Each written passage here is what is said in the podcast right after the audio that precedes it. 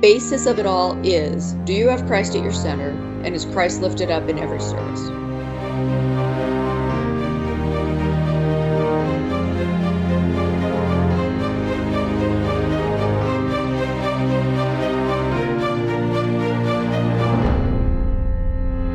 Hello, this is the Adventure Through the Bible podcast. My name is Matt. Joining me today are our friends Karen Good morning.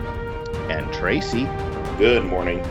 And maybe Amy. Her connection is really awful today, and so don't know if she's going to be with us or not, but she is desperately trying because she wants to be a part of the group, and we want her to be a part of the group. So keep trying, Amy, because we can't hear you right now. we can see her name on the screen, but we can't hear any noise she's making. Yeah. Technology. Technology makes the world better, folks. Just remember that. Remember that when our overlords uh, shut down our internet later.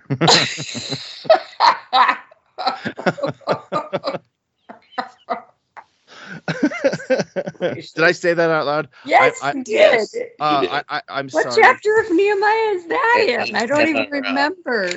I'm and our sorry. elections, our uh, midterm elections are Tuesday. I don't know if that's so appropriate at this point. I'm sorry, Big Brother. I didn't mean it.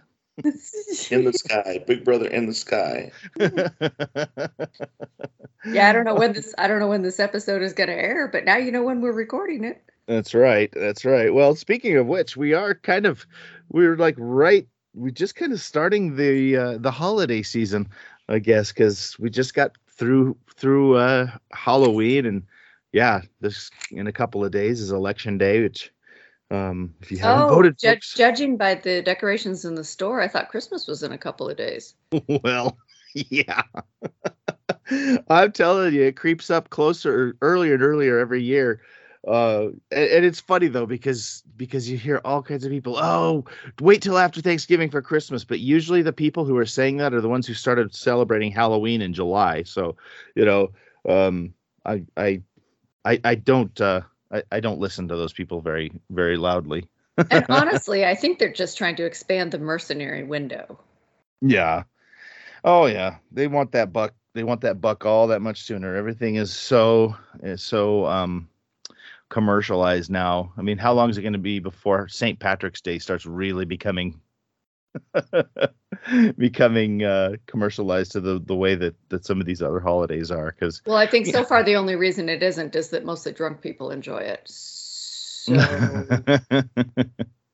yeah. Well, hey, I enjoy corned beef and cabbage that day. So, Mhm. you know but uh but yeah you know it's funny though because you know when i was young and maybe tracy you remember too halloween didn't seem like as big a deal it's like it was day of we went out Yeah. we'd go out and go trick-or-treating and then Somebody you throw go a home pumpkin on their front patio. That was about it. Mhm. Yeah. yeah yeah and then it was and it was done and now it's i don't know if it's our generation that's just being nostalgic or what is going on but halloween has gotten to be as big as christmas it's not even a national I holiday people people don't get it off um and Oh, instead I, they celebrate it all day at work. well yeah They'll yeah. trick or treat through the office, and and everybody comes to work in costumes, and I'm just like, make it stop. well that's it. You know i remember probably somewhere i don't remember what age i decided trick-or-treating is for kids you know? I was i don't know. I doubt if i was 12 years old. I probably was much younger than that and just started going you know what? This is for little kids you know? And now it's full grown adults Okay, That- yeah, it's full grown adults. Like, okay, so I had a family of five show up at my door. So it was parents, teenage daughter, and then a couple of younger kids. Mhm. None of them were even wearing costumes. yeah The whole family just showed up at the door and stared at me blankly. They rang the doorbell. I answered the door. They stared at me blankly. And I was Mhm. just like, "Can I help you? Do you do you need something?" And they were like, "Oh, um tr- uh, trick or treat." And I was like, "Okay." I mean, it was so weird. yeah no i tell them i say you have to at least say it i'll give them candy but i was like you have to at least say it and they'll look at me trick or treat okay I know it's like they're embarrassed to even they're just like show up. yeah It was so weird though. I mean, like that family of five, I was like, okay, that's it. I'm shutting the light off. This is this is getting ridiculous. Yeah. So at that point, the porch light went out and the door got locked, and I would just save the rest of the candy for myself. There, there you go. See, around here, everybody from one end of town brings all their kids to my neighborhood, and they don't buy candy for themselves. They don't have any intention of giving out candy. They just all come here to to get the candy. So uh, I was like, "Uh, I'm not super cool with that, but if I guess you know, kiddos come to the door, I'm gonna give them candy. I don't mind that much, but but uh, it is just bizarre to me how big the holiday has gotten. Just because, I mean, for one, it's it's so dark you know and people it's gotten so dark i should say. I don't remember it being quite so dark when we were kids. You know we Yeah, would know. put we'd put on our costumes and you'd have the little spooky stuff jack-o'-lanterns and witches and ghosts and that kind of stuff. All that you know at that time that it was all just done very fictionally if you know what i mean. You know it was witches with warts on their noses and ghosts that look like people with sheets you know and uh not anymore. I mean Yeah, now it's people's yards become murder scenes. And i mean i literally there was one this year about a block away from our pastor's house. That was fun. But it looked like blood splattered over the entire house and undead things through the yard. And it was just disgusting. It was so gross. And i'm just thinking this is your favorite. This is really your favorite holiday. Anyway. All right. Well let's get into our topic this week because we're not here to talk about halloween. We're her we're her we're we're here. We're here to talk about the book of Nehemiah. Oh, and unfortunately, Amy has officially given up. She just can't get it to work today. So we'll look forward to hearing from Amy next week, but um, we won't get to hear her hear her dulcet tones this week. So anyway, Nehemiah ch- Sounds- dulcet tones. That's words that I know. Hey, I went to college for two years. Did you also write romance novels? Because I feel like you might have. I'm just such a romantic anyway, naturally, you know. It's And I have a heart. Hang on, And- hang on. I'm texting your wife. Hang on. and I have a I have a fair command of the English language. so anyway, Book of Nehemiah. The context is that is that the Israelites have come back from uh, captivity, and actually had been got back from captivity for quite a while. In the first book of, or excuse me, in the first part of Nehemiah, he had discovered that the wall was still in shambles around the city, while he was serving as cupbearer in Susa, the capital of uh, Persia, and the king allowed him to go back to to build the wall. And so he came back, rallied the folks, and everybody jumped in and started building the uh, started building that wall, even though there was a little bit of opposition. But they managed to get it done in about a month and a half, and so so they really went to town on it, got it done, and it was uh, it was kind of an inspiring story there.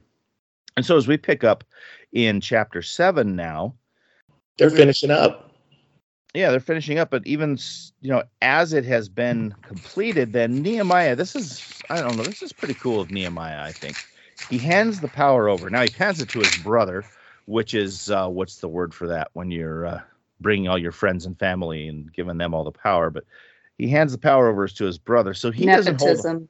nepotism yeah he doesn't hold on to that power himself he passes it off and so that's pretty that's pretty cool that he i mean he clearly had some ability to rally people to to get ball get the ball rolling you know and probably could have had a lucrative career as as a leader in in the city but he hands it over and so i, I guess i have to admire him for that but he gives it over to his brother Hanani or Hanani, Hanani, I'm not sure, and Hananiah, who is the leader of the citadel, is the way that they put it. And it says, For he was a faithful man and feared God more than many. Wouldn't that be nice if we could find some leaders these days who were faithful men and feared God more than many? Seems few and far between these days.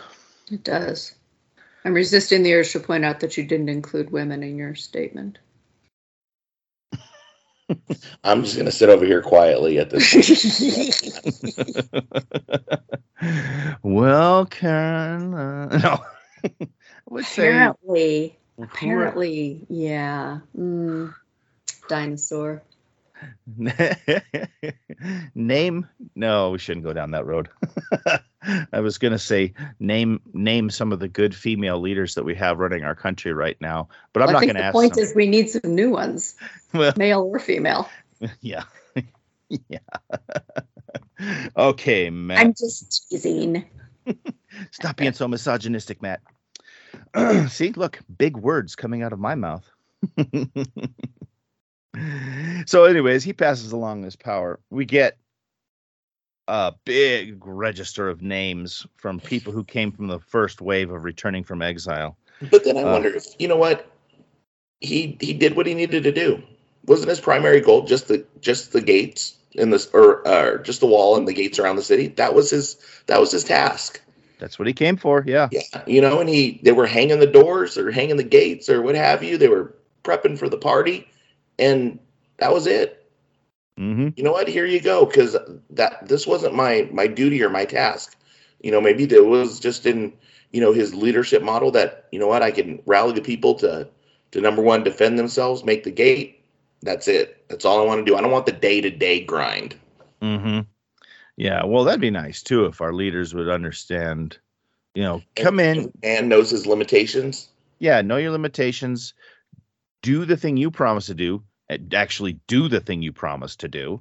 Um, and then step aside you know move out of the way because there's other things that need to be done and you don't need to hang on to all that power you know. Poli- pol- politics is not meant to be a career. I don't i really don't think it should be a career but that's just me and uh that's So here's- yeah, but but I get what you're saying, and it does have to do with rebuilding Jerusalem because this is what they were doing.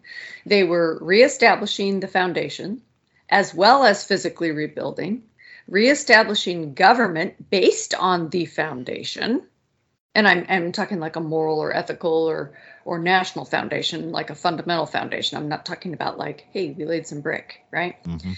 and so this is what they're doing and the people who the people who start building don't need to be the people who continue to build it like not everybody has the same set of talents so Mhm. the the type of personality and the type of skills that it takes to reestablish a society and rebuild roots is not the same type that is going to thrive on maintenance right it just isn't the same so i completely agree with you Mhm. Yep. it's weird yeah Some people aren't made for the day to day. yeah Yeah, some Yeah. people they respond Flourish better to. Yep, exactly. They flourish in chaos, but once once uh, sort of normalcy is reestablished, they're they're they're bored, Yep, right? They're they don't they don't know what to do. They don't have a purpose. And uh, I heard it described once, which may or may not have been applied at the time to my ex-husband. Some people thrive on problems. If there isn't a problem to solve, they become the problem Mm. not that I'm saying that's what Nehemiah would have done because I think he was, you know, a, a man rooted in God. I'm just saying it's it's different people. You Mhm. I'm not I think, put I think by you said the key word there, though. I think you Mm. said the key word or words Mm. is he was rooted in God. Yeah. And he Mhm. knew, you know what, this was my task, this was my assignment. And he kept focused on that, on God, and was like, you know what, now it's time for somebody else to come up here and, and run it, run the day to day. Yeah, well, and that you know, I think that's good for a person to be able to recognize that too, because uh, the, the society around will have a tendency to, hey, this guy really did a good job. We really like him. Let's keep him in, and let's keep him here forever. Mhm. And and not stopping to realize that no, this person was raised up for a purpose. They've fulfilled that purpose, and it's going to be okay for them to move on. And you know, let's bring in somebody else. Um, you know, eh, we do it with all kinds of things. We do it with politicians. We do it with TV shows. I mean, think about.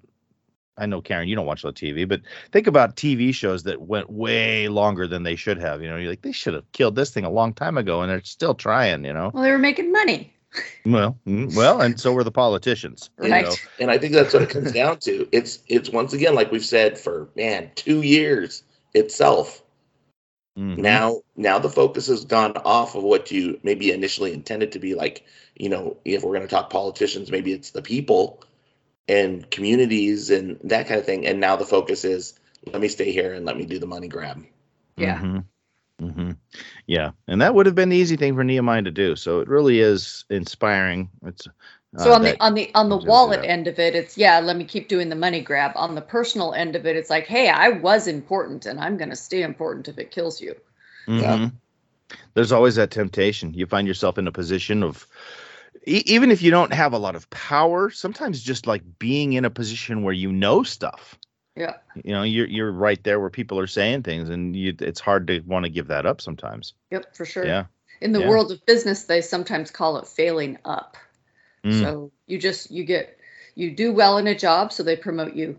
Um, that you do well in a job, so they promote you, and they promote you until you fail, or you turn into sort of this, you know, like I'll stay here at all costs. I'll deceive, twist, play games, whatever, to keep my reputation and to keep this position and to keep moving up the ladder. It's like ugh. Mm-hmm. And Yeah. and yeah, nepotism is part of it. Like no offense to Nehemiah in chapter seven here, but sorry, nepotism is usually considered part of that. Like it's considered crooked dealings. But here he does it, and apparently it's okay. Followed Yeah. by a long list of everyone. yeah, a lot. Yeah, a list of it. Well, and this is just the people who came in the first wave of from coming back from exile. And their And- slaves and their singers and their horses and their mules and their camels and donkeys. Yeah, let's read that list right now. No, Yeah, let's let's not. do that. I think we need to add that to that the new Bible we were talking about that lacks begots Yeah. and maybe even people counting. Yeah. well, this is one of those examples where the Bible is just being a historical document. Um, and I it's- appreciate it. Uh-huh. Yeah. Well, yeah, eh, you know, it gives us some credibility. We can see that okay, they took actual count of of at least certain people, you know, and they kept numbers, and so we can we can trust that this these stories are true because uh, because of the records they kept. But you know, at the end of it, it talks about I think if I see here right, forty two thousand six three excuse me, forty two thousand three hundred sixty men plus their servants which I think it said there were 700, seven, over 7,000 servants, plus 245 men and women singers. And then you know that there was probably wives and children all involved with that too. Um, so it's it is interesting that that they keep track of that. Not necessarily the kind of thing that you need to study and memorize to know all those names, um, but it's it's worthwhile noting that they did keep track of this stuff and knew what was going on and were paying attention. Then, as we roll into chapter eight, then things shift over a bit to Ezra. Now, you might remember, I think last week I was talking about how Nehemiah was actually once upon a time considered part of the book of Ezra. It was like first and second Ezra, Yeah. and and so this shifts this the uh, attention away from Nehemiah over to Ezra, where it says that Ezra was called to read from the book of law of Moses. Now, first of all, I um, I'm kind of surprised um, and impressed that this that the book of the law was preserved through the exile and that makes me wonder you know when they were when they were being pulled out of jerusalem by nebuchadnezzar's forces you know did they ask hey can we take these books along with us uh, did somebody sneak them along with them how did they hang how did they second. preserve it for 70 plus years because at this well, point where was the ark? we haven't book known of that the law. Yeah. Yeah. the book the book of the law was in the side pocket of the ark. Mhm, but we haven't heard So about there must the have ark. been other there must have been other copies. I'm sure. I'm sure. But yeah, Yeah. we haven't heard about the ark for quite a while. I mean, I think I Was it already MIA at this point? I don't know. You know what? I would I wonder too because if you go back, oh, who was the the boy king? Josiah Was it? I was thinking it. I think Joash? It, I think it was Josiah. It was Josiah. But they remember they said they actually lost the book of the law inside the temple. Yeah. So I- I'm sure there was other copies because I don't even remember the ark. They didn't say anything about the ark. They just said they lost the book of the law inside the temple. Mhm. So, you know, I'm sure there's there could have been other copies at this point, but you know, too, I'm I'm wondering at this point, they probably did have enough wherewithal to to stash one away, even when they were getting overran, or you know, have somebody take it out somewhere else just to Mhm. preserve to preserve it. Yeah. So Ezra reads, it said from morning to midday. So if you figure the way, it seems like usually you can kind of glean when you read in in the Bible when they're talking about the day. They're talking about like sunrise ish being around six o'clock. And so if you figure from morning to midday, we're talking about probably about six hours, five or six hours of the people listening to Ezra read from the law. Uh, we have a hard time listening to a pastor for 20 minutes anymore. you know, can you imagine this? Can you imagine this today listening for six hours to somebody read from from a book? I don't think I don't think people would do it these days. I'm yeah, sure that they would have the we wouldn't have the patience. Um, okay, so emails and text messages afterwards. yeah. Here's, here's the part I liked. So in let's see, where was it? It's right at the beginning of the chapter. Um, when he goes to read the read the law, the people immediately stand up. Mm-hmm. Where was that? Did you guys notice that? Oh, let me look here real quick. I mean, I noticed that they were very, they seemed to very be very enthusiastic about it all. Um, mm-hmm. Let's yep, see. At the end of five. Yeah, there we go. Verse five. Just okay. Yeah, Ezra opened the book. All the people could see him because he was standing above them, and as he opened it, the people all stood up. So, so I just I moved like, like a year and whatever ago, and um, one of the things that the local church here does that I really, really like is whenever there's a scripture reading before the sermon starts, everybody just automatically stands up. They don't even need to be told. Mm. Um, if but so, some people who get up to read whatever the scripture passage for the day is will actually say, "Please stand for the reading of God's word." Mm. But if some, like if a young person gets up to do it and they forget or whatever, people automatically stand up and i really really like that. And i still remember the impression that left on me the first week that i went to this church after moving out here. I was just like oh i like that. Mm. that is good to have. That is. I like that. Yeah i do too. Because it's one thing to have someone preaching a sermon and using their their texts the sermon is based on and saying well let's go and look up this right? That's one thing because that's in the flow of human discussion it's one thing to be talking with your friends and saying, you know, like, oh, but remember what happened in, you know, Jeremiah, whatever, right? That's another thing. It happens in the flow of human discussion. But to just read the word of the Lord, oh, I like that. Mm-hmm. Well, you know, and you know, I think oh. too, you know, when we were growing up earlier on, there used to be like a, um, a dedicated scripture for that week, or maybe that the whole sermon was kind of founded around, and it was kind of would start off you know, um, the worship service, which I liked. And I don't, I don't know if maybe we've just gotten away from that, or maybe it's just us in particular. But I like it. I think it should be done. Well, yeah, and you know, you think about how I mean, our modern day worship service in North America specifically, or probably Western culture, I think is so different from what we see back in this time. You know, we expect a new sermon from a pastor every single week. But it seems like more of what was happening at the times in the temples and the synagogues was literally just listening to the word. You'd come mm-hmm. in and you would That's have, and reading. somebody would read, would mm-hmm. read the word. And, you know, even when you think about, you know, Jesus preaching, the only sermon we really get from him is the Sermon on the Mount. And my suspicion is he probably went around for three and a half years preaching basically the same sermon everywhere he went. I I would I would suspect that he didn't spend a whole lot of time writing sermons for every other for every week, you know. And uh, it's just interesting how we how how we seem to want to be entertained yes. in our in our worship time rather than you know you know letting god letting god speak to us through the word and what am i trying to say speak think then speak wanting to get entertained rather than just letting God speak to us through his word. That's it. You know, we want to hear somebody else's thoughts on it. We and sometimes we need that. I think it is important. Our pastor is going through he's starting through a a sermon series just on the gospel and it's like, you know what? I needed to hear that, you know, but at the same time we we don't stop to just listen to the word enough maybe. Yeah, I, I agree. I think we're. I think we're. I think we all are tired. Are tired of the word.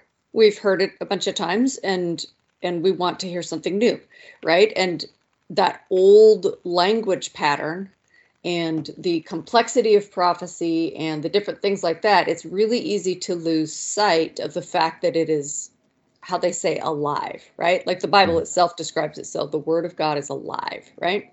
And and what that means to me is not that it's a living breathing entity, but it is spiritually alive in that it impacts us continually through different phases of our Christian walk, through different phases of our life. It impacts us afresh. There's an old word for you. Mhm. Um, dulcet tones, right? It impacts it impacts us afresh as we need it to. That's what I think it means when it says that it's alive. So, but then here, you know, here we are, modern Western society, where everything's down to bite-sized snippets and three-second increments of video, and like we're we're feeding the shortest attention span any out there because everybody's trying to catch traction amidst the noise, right? And there's there's a lot of noise, and you have to grab somebody's attention span within the first like one second, or they're not staying. So I get it, but it's it doesn't speak well of the human condition. And then how much do we bow to that? So that's one thing I was going to say. So the other thing is.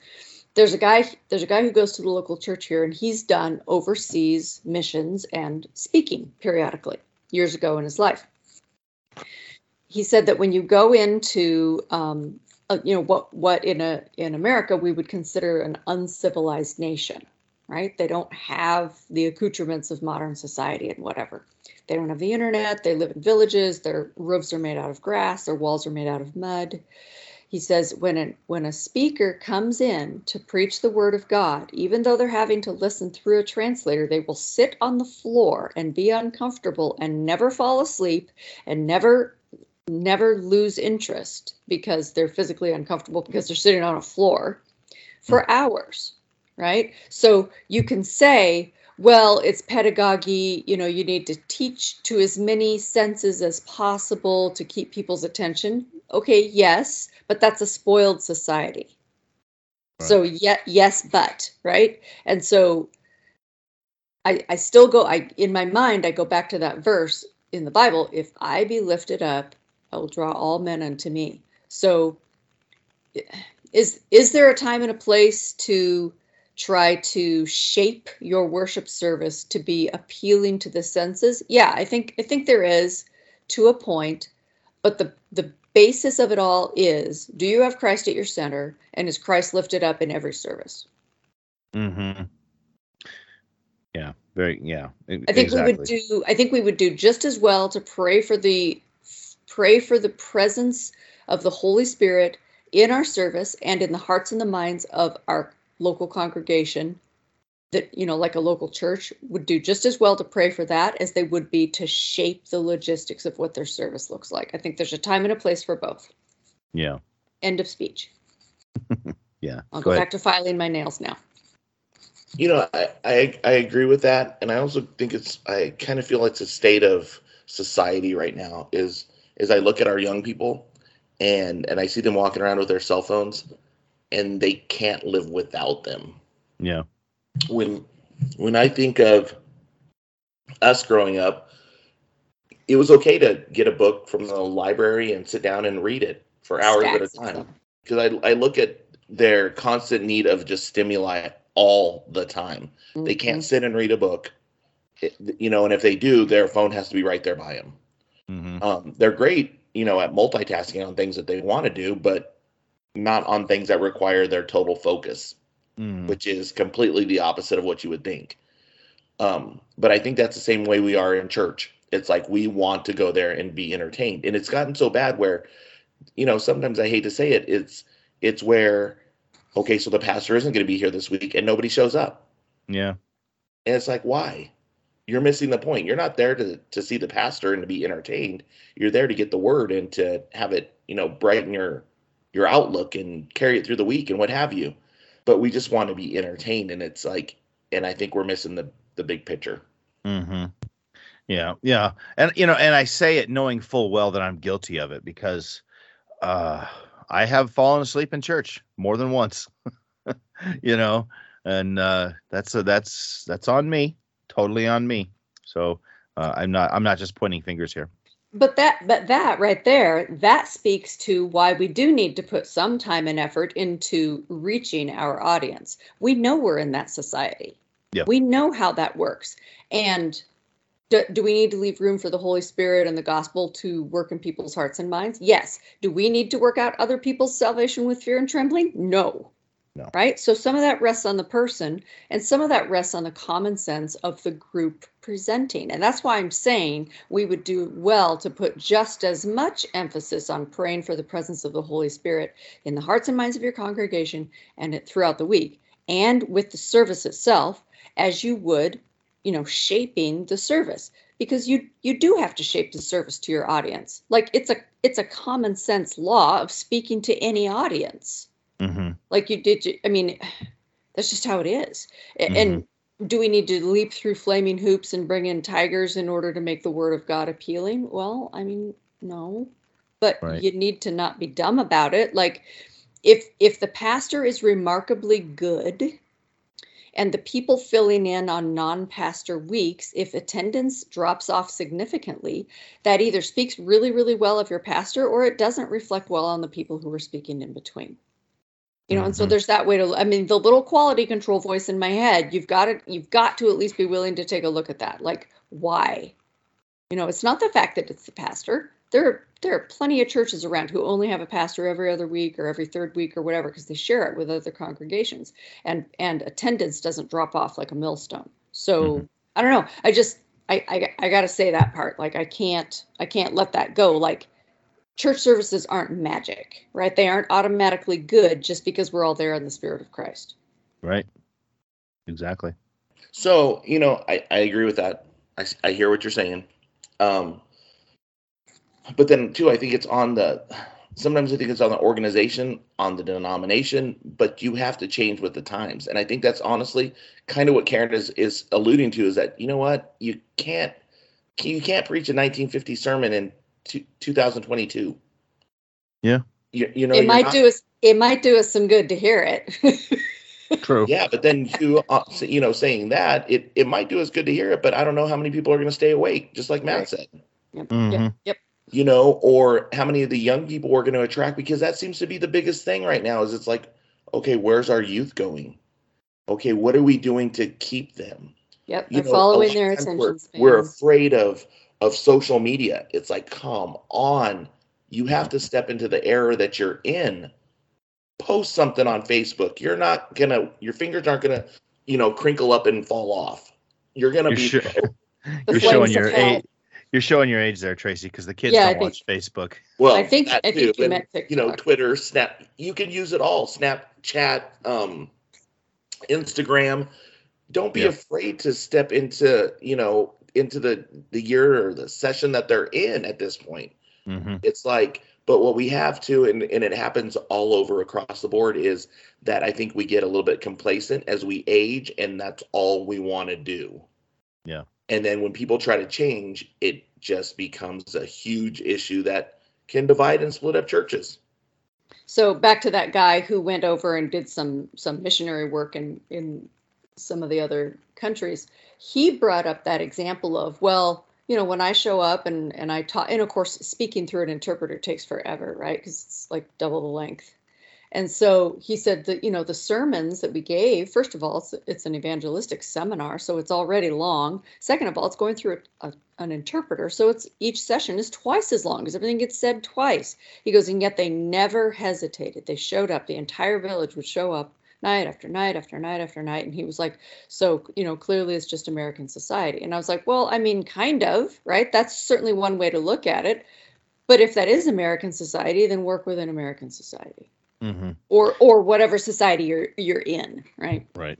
to our Right. inter to our international audience who will be feel disenfranchised by my latest comment please insert the name of your own home nation There you go. I was gonna say, yeah, I was gonna, we're we're we're still talking to people who are are going to be technology savvy because they are listening to a podcast. So uh, that is something. But yeah, it, but everything you guys are saying it actually makes sense, and I do think that this situation they were sort of catering to the people of the time because they're not people with TV or radio or internet or any of those things, and so it, this was a very engaging thing that was happening there because not only was Ezra reading, it says that there were men on on hand to help people understand the law. This was declared a holy day, and it specifically said not for weeping. There were it says enjoy good food and drink, share with others who don't have anything. So I mean, this is like it's.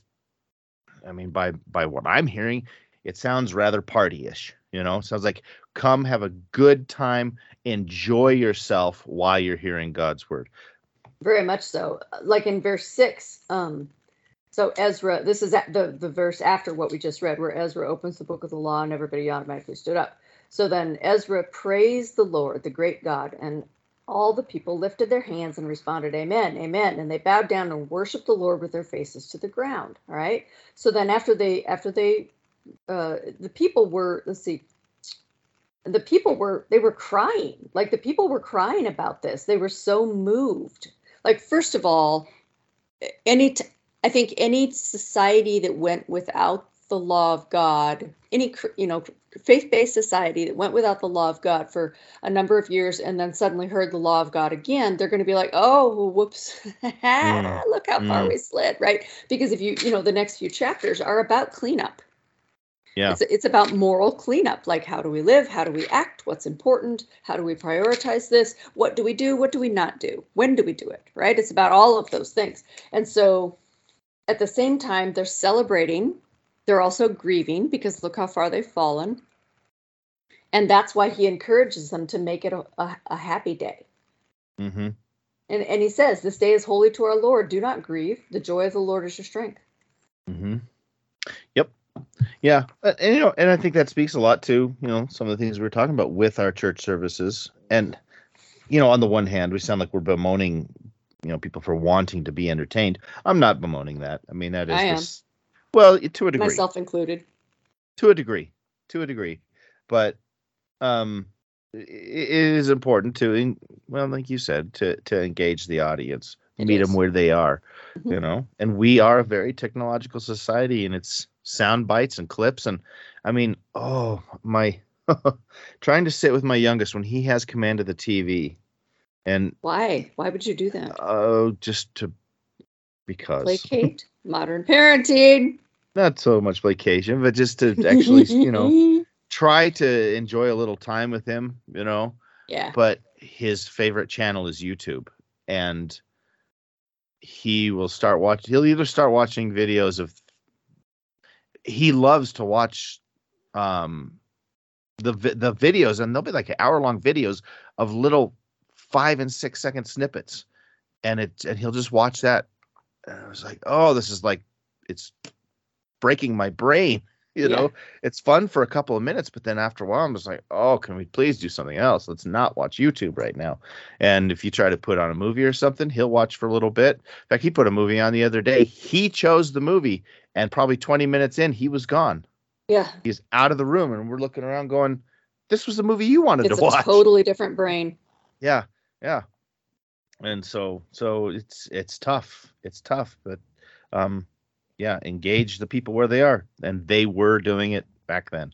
So i love this part where do you guys remember when we were going through all the different feasts mm-hmm. back in the when we were reading through the pentateuch? So like here we are and they have what what was the one where they all went camping for a week? Was that the feast of was it called the feast of tents or the feast of tabernacles or something like that? Yeah it's the feast of tabernacles or booths. It was the feast of booths. Booths there we go booths. Yeah. So so that's what they do here and yeah. i don't i mean apparently it lined up on the calendar and they were like dude let's go camping well yeah we're supposed so, to be doing so they this. did they they set up temporary shelters and it says from the days of Joshua son of Nun until that day, the Israelites had not celebrated it like this, and their joy was very great. How cool would that feel? Yeah. Well, and I was amazed that they hadn't been doing it for so long because it wasn't well, it said like that. It didn't say at all. Okay, that's fair. That's fair. So, But that would be like so for Mhm. modern Christians, that would be like that would be like a resurrection of of the apostles, right? Of like the mm. early early days of Christianity, of doing things like they did. Like that's what that would be. Like you would read through the New Testament and you'd be like, okay, the book of Acts, how did they do this? All right, we're going to do that. Like what would that feel like? To just know that you you had never lived that out yourself, but it was in your history and this was how the church began. Like how strange would that feel? yeah. Yeah, when you can reconnect with those old things and get a get an understanding of it because that feast of booths I, if i remember right it was intended to get them to remember that they had lived in tents for 40 years. Yep. uh, re, you know remember you weren't always comfortable. Remember we weren't always um, we weren't always in a position of power and and and um oh what other words do i want to use you know but um and so that i mean what did they do it for like a, a week i think it was a, a Yeah, seven day yeah a seven, day, day thing. Mhm. seven day thing and, And yeah every so- day Ezra yep, every day Ezra read and then they they lived in their tents and they they did the thing. Mm-hmm. It would be interesting to live in a society where, I mean, where the faith was the focus. We don't we don't live in a society like that now. We there's no way we would get all of our, uh, you know, a, an entire city to do this. So what happens next is kind of interesting. So in chapter 8 verse 2, we get we're given the timeline. So on the first day of the 7th month, Ezra brought the law before the assembly. Okay? Mhm. Then in chapter 9, it says, On the 24th day of the same month, the Israelites gathered together, fasting and wearing sackcloth and putting dust on their heads. Okay, so the party's over. The party's over, right? We've heard the word of God. We remember what we're supposed to do. We went camping for a week.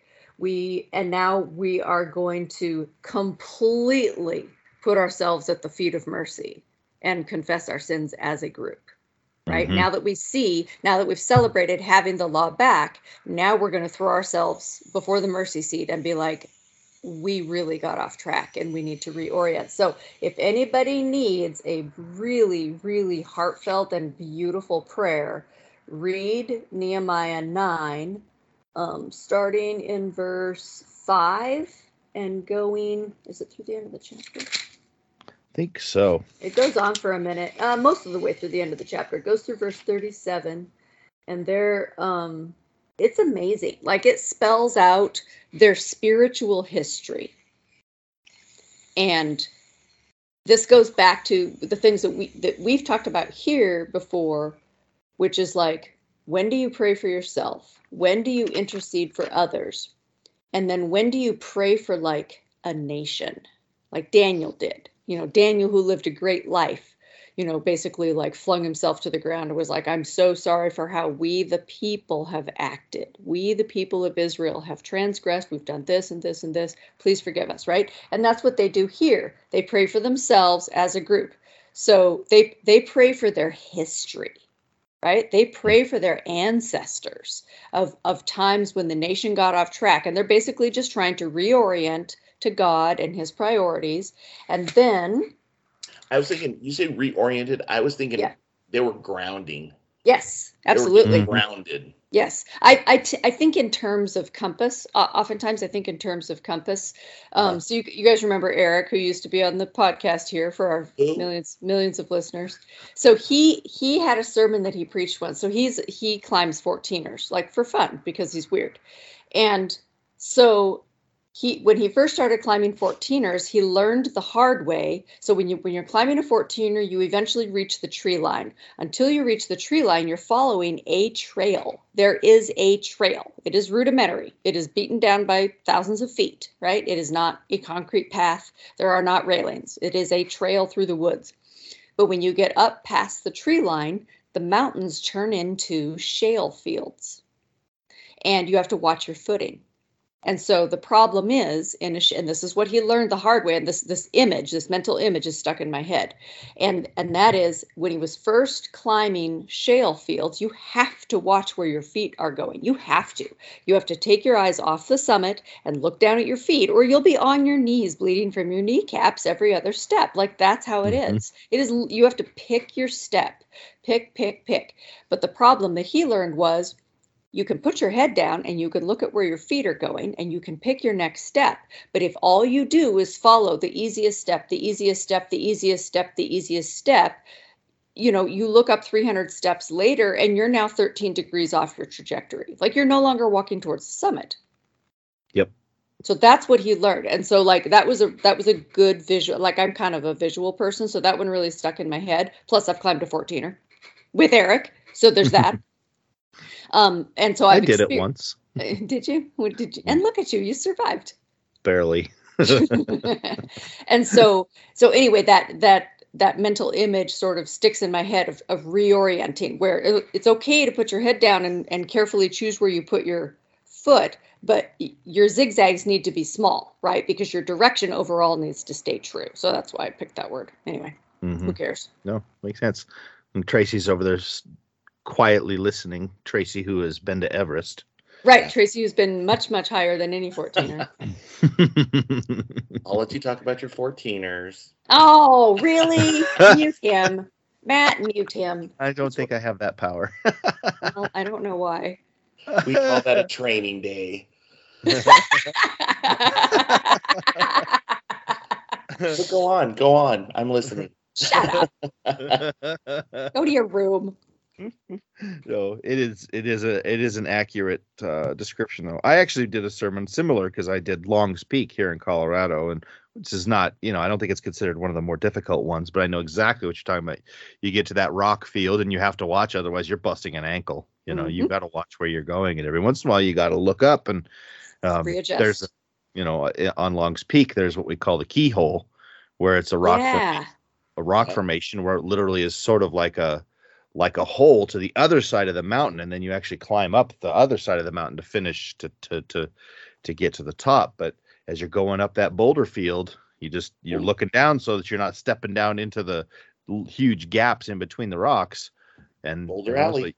you just got to keep you just got to keep looking up and paying watching where you're going and watching your feet. And yeah But and the here's the thing, like of- you can only do, and I guess my point is you can only do so many easy steps in a row. And then you might have to stop and like sort of lumber over something that's awkward. And Yep. doesn't that sound like the average Christian walk? yeah You know, in order to stay on course, like if you if you're if you're gonna pick the flattest, smoothest, easiest way, like you're gonna miss the peak. Like you gotta look up and reorient and and maybe climb over something that's in your way. And Mhm. it just it just yeah, yeah. Anyway. Yep. So that's what they do here. And um, our conversation wandered far afield, and that's why I'm trying to like get back. because we didn't keep here. our because we didn't keep our eyes on the goal, Karen. Yeah, I'm sorry. Hello, this is Matt. I want to apologize for the abrupt ending of this week's episode, but sometimes the material gets so engaging that our discussions go way longer than we had intended, and that ended up being the case with this book of Nehemiah, these last few chapters in particular. And so rather than inundate you with a supersized episode that may uh, just draw a little long for you, decided that we would split it up into two parts and um, have it be a little better of a bite size for you. So, next week we will carry on with uh, the discussion, uh, picking up in chapter 10 and going through the end of chapter 13, which will end the book of Nehemiah.